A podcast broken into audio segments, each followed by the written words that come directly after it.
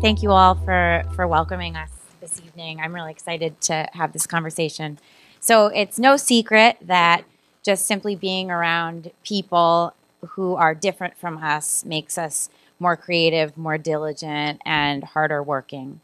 Organizational scientists, psychologists, sociologists, economists have proven that socially diverse groups, that is, those with a diversity of race, ethnicity, gender, sexual orientation, ability, and age, are more innovative and productive than homogenous groups of individuals. This is not only because people with different backgrounds bring new information. Simply interacting with individuals who are different forces group members to prepare better, to anticipate alternative viewpoints, and to expect that reaching consensus will take effort. The benefits to business also involve customer service. A Harvard Business Review study in 2014 indicated that when at least one member of a team has traits in common with the end user, the entire team better understands that user. And so a team with a member who shares a client's ethnicity or other traits is over 150% likelier than another team member to understand that client. And this also pertains, the benefits also pertain to retention and turnover, productivity, corporate responsibility, and financial performance. So that's why we're having this conversation today. While Rochester shines as an innovation hub in technology, the demographics of our highest paid professional classes do not reflect the demographics of our community as a whole. We as leaders must come together and do better, or else our economy will suffer as we compete with other geographic areas for talent and jobs and investment. And with that, I would like to introduce our esteemed panelists this evening. To my right is Victoria Van Voorhees, and I call her Tori, as do many of you in the room. Victoria Tori is the founder and CEO of Second Avenue Software Inc., or Second Ave Learning, an award-winning educational game studio that has been producing educational games and interactives for over 13 years, and it goes far beyond games and interactives. Their products have over 30 million playthroughs of science, games, and simulations in 31 countries. And Tori's company has launched games on a number of platforms, including Nintendo Switch. And her company was awarded a major grant this past year to create applications for the centennial of women's suffrage, which is really exciting. Dr. Deanna Kimbrell, I call her Dee, many of you do as well, is a scholar practitioner in the field of leadership and organizational design.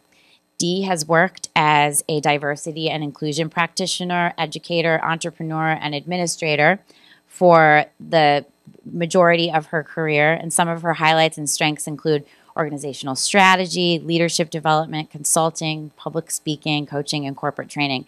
Right now, we're fortunate that Dee leads diversity and inclusion for one of our region's largest private employers, Paychex. So she acts as simultaneously, she acts as a speaker and consultant for other organizations and runs an online boutique, in addition to being a single mom and a mentor in the community. And her passions for D&I evolved from personal experiences and professional experiences, which we're going to talk about tonight. Finally, Kevin Beckford is here. Kevin is the staff director of equity and inclusion at the University of Rochester, the #1 private employer in our region and across upstate New York. Kevin is also a council member for the town of Pittsford, and so is a public servant serving our communities. He's the first African-American to hold elective office in Pittsford in its 200-plus year history, so that's significant. So can I have a round of applause, please, for our panelists?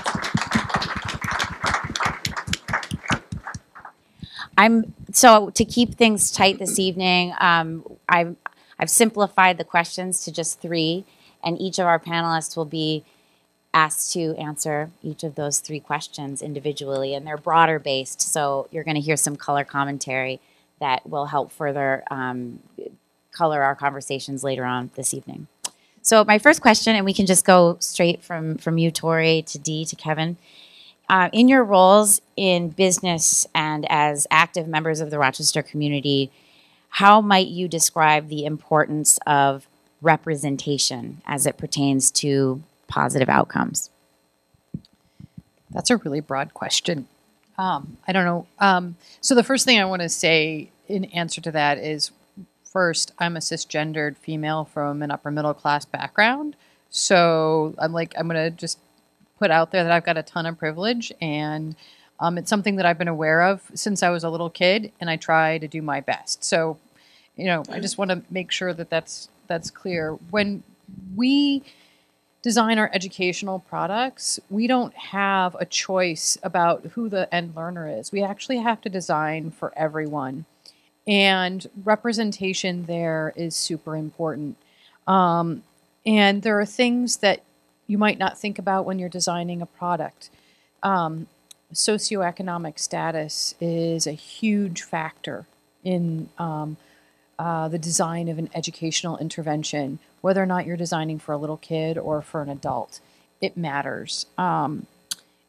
Race and ethnicity are really difficult terms, and I think they're charged terms, but if you don't have a thoughtful array of people on your team and you're not taking those factors into account during design, you're going to fail.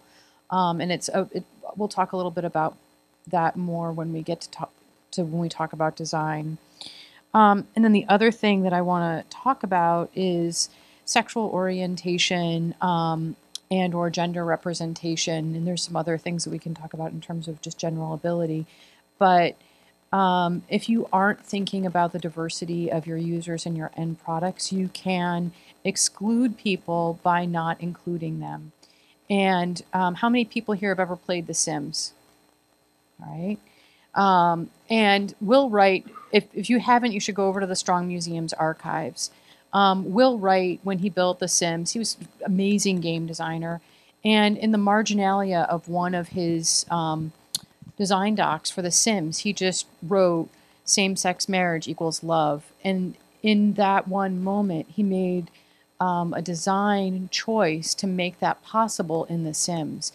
And so that allowed kids who were playing these Sims or young adults who were playing them to actually envision themselves. And that just moment of insight created a whole opportunity for kids to see themselves represented in games. And before that, like, there was Caper and the Castro in the early 80s, and that's about it for LGBTQ representation in games. So it's when you're thoughtful about design and inclusion, and you can represent the spectrum of people that bring themselves together, you end up with more impactful products. And it actually makes people stop and think when they're building their sim, what that might mean to choose a same-sex partner or to represent yourself differently from in a gender perspective. So that's just, we have to think about that every time we build an educational product or a serious game or a simulation or when we're designing educational content, because we don't know what kids are sitting in that classroom or at the other end of the play space that we've created. Okay. Thanks, Tori. I think she said it all. Very good. But I would just also add on to that, representation is very important in our business, in our industry. When I think about bringing people into the organization, one of the biggest problems we have is the war on talent. So making sure that we are able to attract and retain a diverse population. And in that aspect, I think that representation is very important because people are looking for people that look like them in the organization. So they know that there's someone that will be able to have a voice for them if they don't have one, and also that they have opportunity throughout the organization. So I think that when there is proper representation of differences, people that are different will be more attracted and more likely to stay within the organization because they feel like they have a voice and then they feel like they have opportunity. So I'm going to give a little bit of an additional sort of spin on this from a government perspective. So with my, when I got elected to office, I didn't know when I was running until I got on the ballot. And they said, you know, you're going to be the first. And I said, you know, first what? You know, so I kind of thought we had done that already, you know. And, you know, as far as a little bit of background on me, I was born in Kingston, Jamaica, and I spent about 18 years in the Bahamas Islands. So my Dad was an engineer and was recruited by the Bahamian government, and so I lived in the Bahamas with, from about 3 years old until 18. So my entire social construct is based on very different than what you're used to here in the United States, and I've lived here for 30 years now, and I summarily reject the social construct that I have to live with every day. And what do I mean by that? You know, I grew up where the governor of the island, the prime minister, doctor, lawyer, homeless person, in the market, all looked like me. So color was not something that we ever talked about. When we describe people, we never even mentioned that. We would, you know, big, tall, slim, you know, we would use every descriptor except for that because it was a non-issue. So I grew up not even mentioning that. And then for every one native person on the island, we had about 2 to 3 people from all over the world. So I grew up with having people from, that looked from everywhere you can think of as part of the human, you know, sort of condition, you know, like who we are, the global citizen. And so I grew up with an appreciation in such a way that when I got off the plane here, no one gave me a memo that said, just so you know, heads up, you know, some of the things you're used to doing as a person, as a human, in this case here could get you killed, all right, or hurt or harmed, or you may find doors unopened. And so, so it took many years. Sometimes people thought I was courageous. And I'm sure there's courage there, but most of it was naiveness. I just didn't know.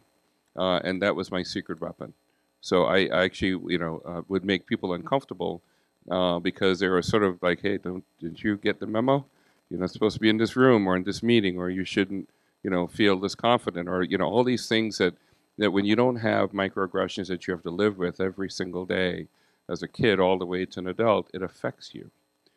So I have to share that with you because that's my sort of lived experience, and it affects everything that I do. So when I look at the world around me every day, I wake up, I had to learn things that needed to keep me safe, you know, to be able to make sure that until the social construct changes, and sadly after 30 years it hasn't changed much, to be honest with you. But here's why representation matters. So when I found out and they said, you're going to be the first, I started doing a little bit of digging to say, okay, well, okay, so that tells me we have a board. We have 30,000 people live in our town. We're the most affluent town in Monroe County. The average per household income for Monroe County is about $57,000. For people of color, African American specifically, it's $29,000 per household. In Pittsford, it's $108,000 per household. So I said, okay, all right, so that's a little bit of the frame. I looked at diversity of our residential base, 2% African American, 2%, right? 10 minutes away, high percentage, right? So I thought, okay, so that means that I need to make sure I'm responsible for this position I'm going to take to bring my lived experience to help create meaningful and not just change, but sustainable systemic change, right? So here's what I discovered. We were the only town that never issued a proclamation to Martin Luther King. Most people didn't know that.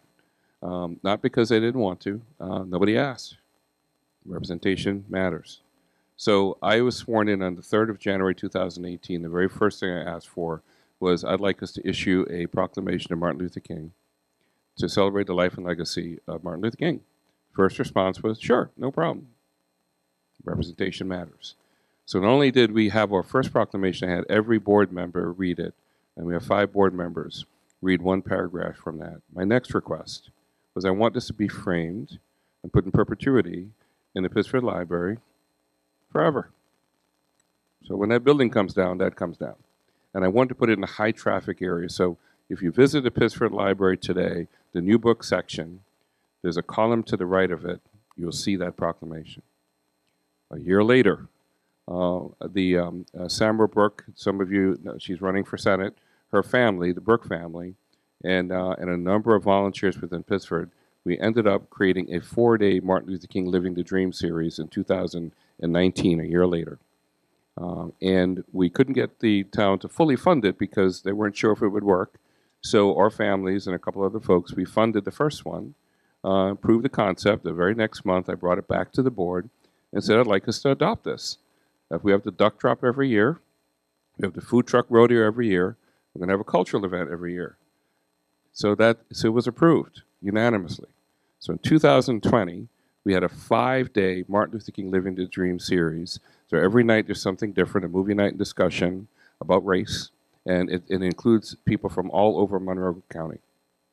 Representation matters. And there's more things I'll share a little bit later if we have time. But these are things that are that I think that if we're not in the room, you know, that's one thing. When you're in the room, to be able to use your agency position and power for good. We have folks that sometimes are in the room, but they're not doing anything other than saying, "Ooh, I'm here." No, you know, I want to make sure that I pave the way for meaningful systemic change. Thank you, Kevin. The next question is, I'm going to ask you for some insights and some ideas. What are some examples of structural changes, both within institutions and in the public arena or arenas, that can lead to positive change, necessary change for Rochester, New York with regard to inclusion and diversity? Another broad one, but structural changes. Well, I can start with what we do inside our company. And we moved the company downtown because we wanted to be part of this community. And we wanted to model that there was innovation happening. And I wanted to have some of those creative collisions that Tom talked about. We work very hard to make sure that our team is diverse across a whole set of vectors, right? Racial diversity, gender diversity. We have worked with RIT to have kids who are on the autism spectrum co-op in our office so that they have exposure to the workplace and that our team members have experience in working with people on the autism spectrum. So first and foremost, make sure that you have representation, to Kevin's point, at your table. Second, our design protocols for everything that we build, that sort of diversity and representation is one of the first questions that we ask ourselves. And then as we're doing our design and testing, we actually create design test protocols that require us to test with urban, suburban, and rural cohorts. And we make sure that we have gender balance. And we do that whether or not we're designing for adults or little kids or teenagers or somewhere in between. And in doing that, we find out amazing things. And I'm going to tell you a little story. We got a grant from the National Science Foundation a few years ago to build a product that we call Martha Madison. It's an award-winning STEM product. And I started out with the idea that I wanted to improve STEM outcomes for girls, because it's not great in this country. It's not great in a lot of places for women in STEM. And so we designed these games to be cooperative, because that's important in terms of play for girls. Cooperative play is better than competitive. And we situated science in social context. You're doing good, right?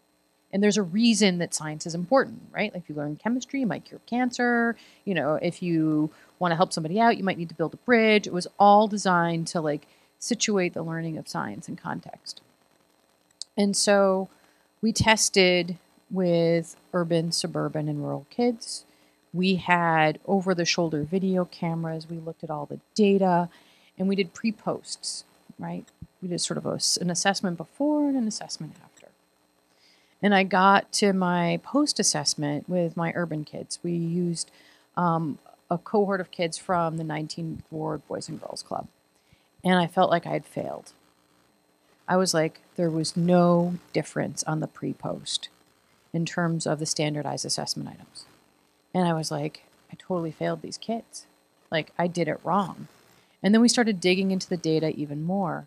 And what we discovered was that these kids didn't have a lot of preconceptions about science, because to be quite frank, the RCSD does a very poor job of teaching science. Apologies to anybody from the RCSD in here.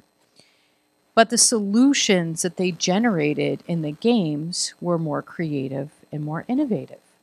They anticipated solutions to the puzzles that our PhD physicists never planned. Right? And I was like, huh. And then, because we'd rolled videotape, I watched the videotape and we had some grad students code it. And you would think that this would be captain frickin' obvious. Right? And I'm watching them play, and this happened to be a simple machines puzzle that we asked them to play with. And they were like, oh, you got to put the ramp thingy over there, man. No, you got to go. It's got to go there. And that's when I had my aha moment. They were referring to the ramp thingy, and all the pre-post tests refer to an inclined plane. And these kids just did not have the language of science. And I would not have had that aha moment if I hadn't created that test. And I'll tell you, we had a whole different set of aha moments when we tested with the rural kids, right? We could go down that path a different night. But when we refactored the game, and we did this, like, I don't know if you remember the movies from the 50s where they would, like, subliminally flash popcorn on the screen before the movie started. We took a page out of that book, and we flashed things like convex lens and showed a picture of it, or inclined plane. And then the kids thought that they were getting secret hints and tips in the game, and they started, because it was cooperative, using the language of science to play the game. And so after we did that, we did pre-post tests, and we showed a full letter grade improvement with no teacher intervention just by playing the game. And what happens is, when kids learn language through play, they internalize it.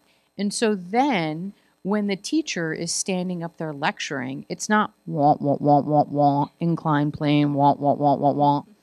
They're like, oh, it's that thing in the game. And those cognitive hooks have been set. And so, you know, not all of you get to design serious games for a living, so I feel really bad for you. But when you're doing design, you have to invite people to the table that reflect the participants, right? You have to engage with those kids as part, for us it's kids or adults or whomever, to make sure that you're anticipating their needs in your design, and you have to know that you're going to get it wrong sometimes and learn and make it better.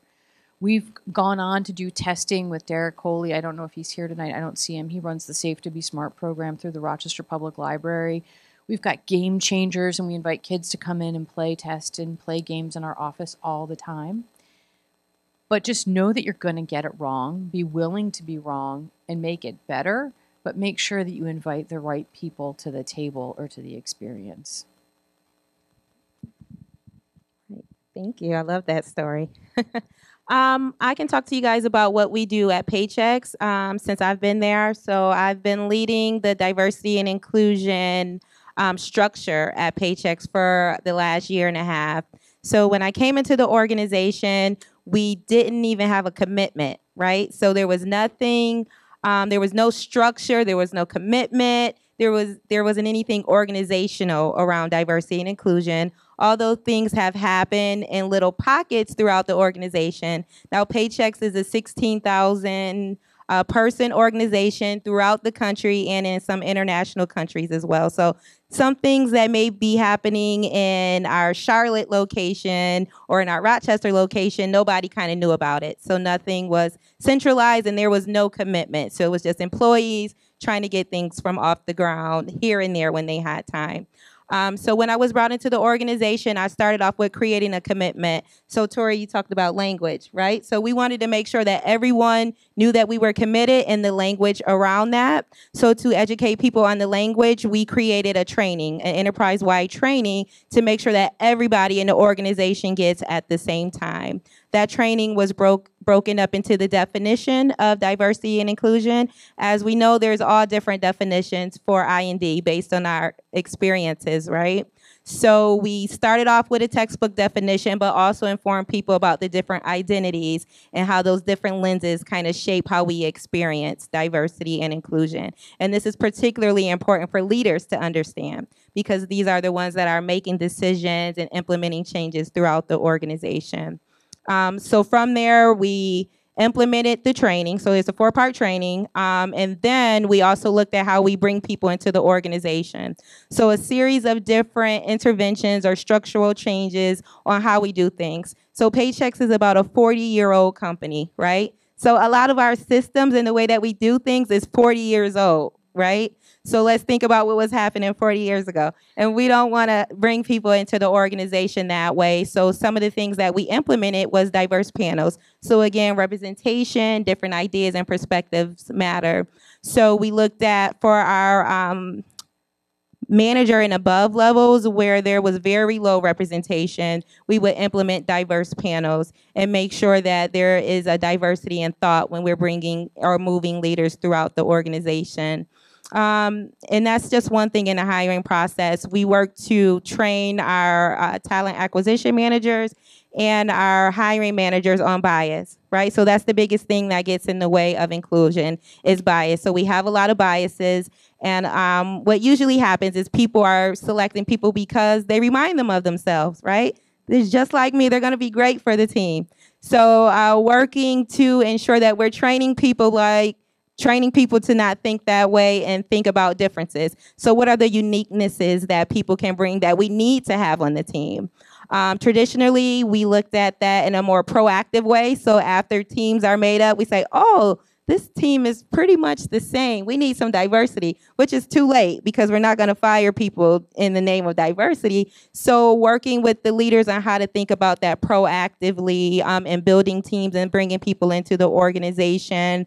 And how to, we know that biases are hard to get over in the moment. So we are kind of working with them to have those hard stops in the process before decisions are made.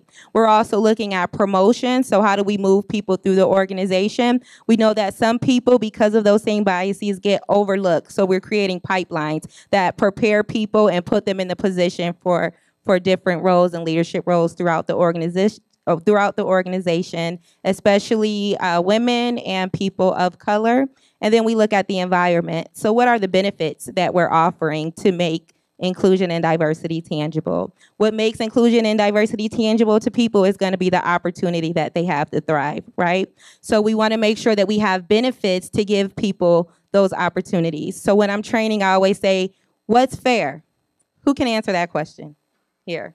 What's fair? When we think about fair, what is that? Who can give me their definition of fair? I'll say equal pay for equal work is a big piece of that, right? Absolutely. Equal pay for equal work, right? Look like and where you come from. And right. Absolutely. And the biggest thing, and that's the hardest question for leaders to answer, and these are the people that are making fair decisions every day. And I say, well, what is fair? And they're like, eh.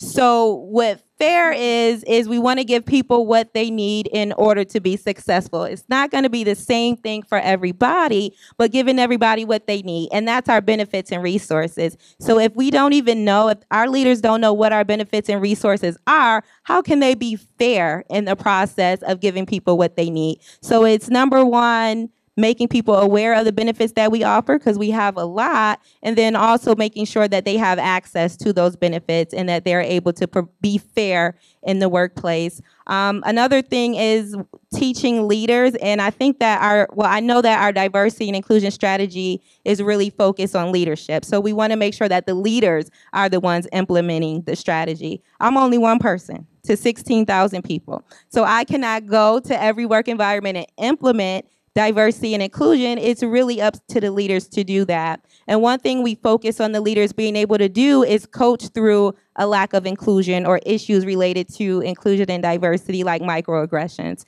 So we teach them what microaggressions are, and then how do we coach in regards to intent versus impact.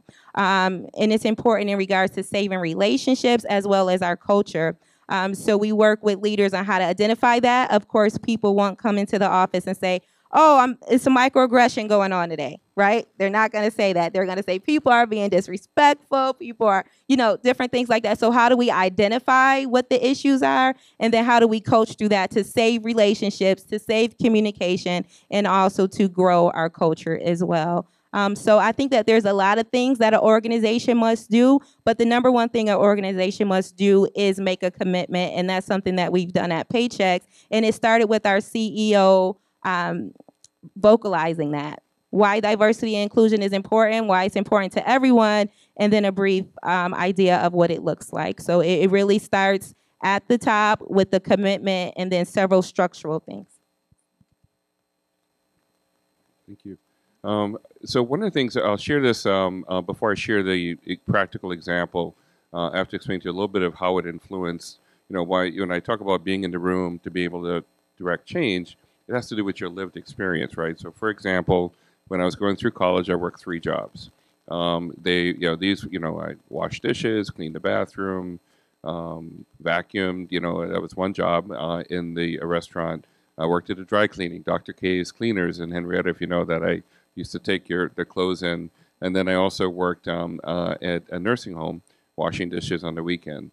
I don't know where I got the energy to do that. I look back at it, you know, at 55 now, I'm like, boy, how did I do that? But here's what that did.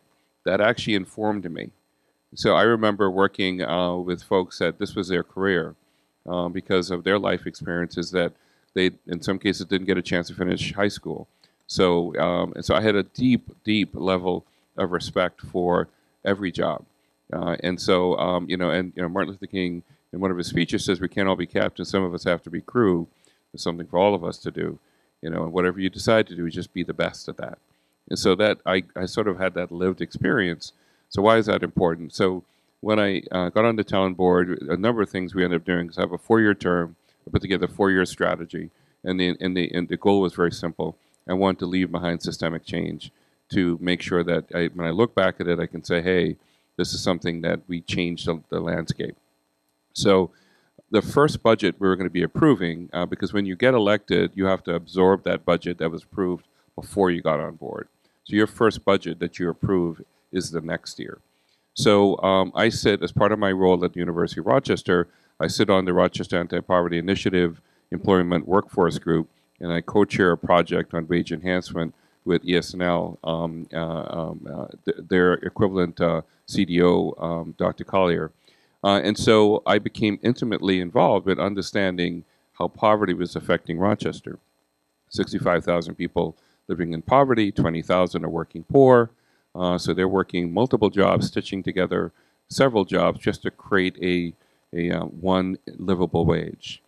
In fact, if you parked in the garage across the street today, anybody parked in the garage across the street?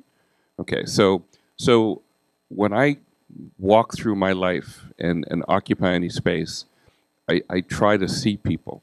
And so the person who checked you in, who moved that red cone, as she was giving me change, I said, how was your day? She said, I'm exhausted. I said, it's a long day? She says, yeah, but I have another job too, so I came from that job to come here. I said, so you have 2 jobs. I said, which one's full-time? So I'm interviewing this person, right? I said, she said, well, that's the full-time job. This is my second job. I said, would you like to have one job? Yeah, I love that. I said, here's my card. Call me. Remind me where we meet, because I do this a lot.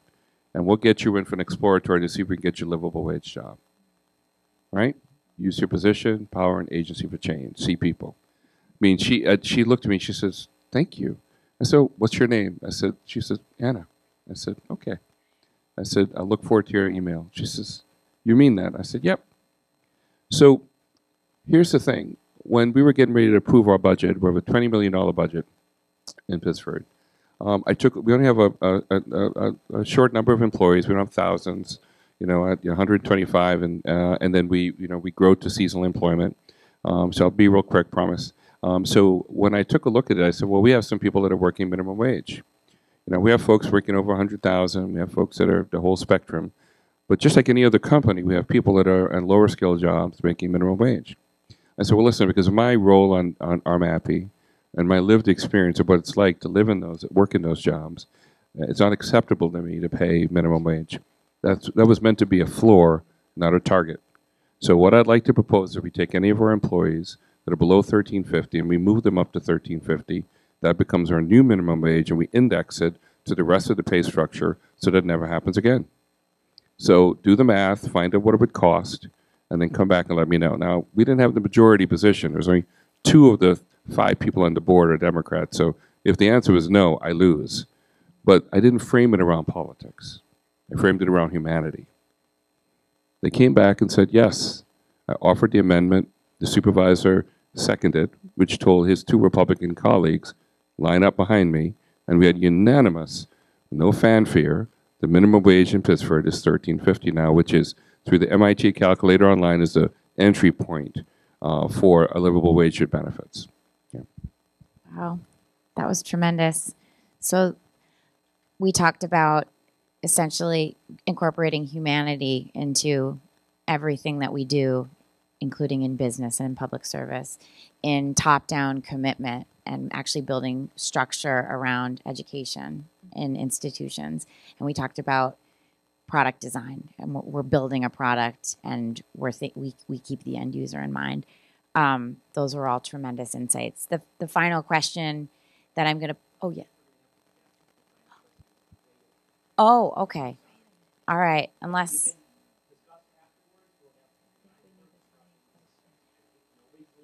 Can we grab a final thought from each of the panelists? Okay, final thoughts, any personal experiences that you'd like to share before we wrap? I guess I would just ask you all to keep in mind, you never know who's looking at you as a role model, and make sure that you're leading like Kevin's done and like Dia's done in every opportunity. You have the power to make change. I would just add the importance of inclusion, and I always lead with inclusion. At Paychex, we lead with inclusion just because that's where the structure and strategy is. We're all different in one way or another, but just remember the importance can be somebody's life. Inclusion is very important. There's psychological safety issues associated with the lack of inclusion. So that little thing that you can do in your workplace, in your community to be more inclusive may save somebody's life. So inclusion is that important. I'll leave you with this thought. When you look at any problem, like the problems we're talking about here, they look insurmountable because they're huge.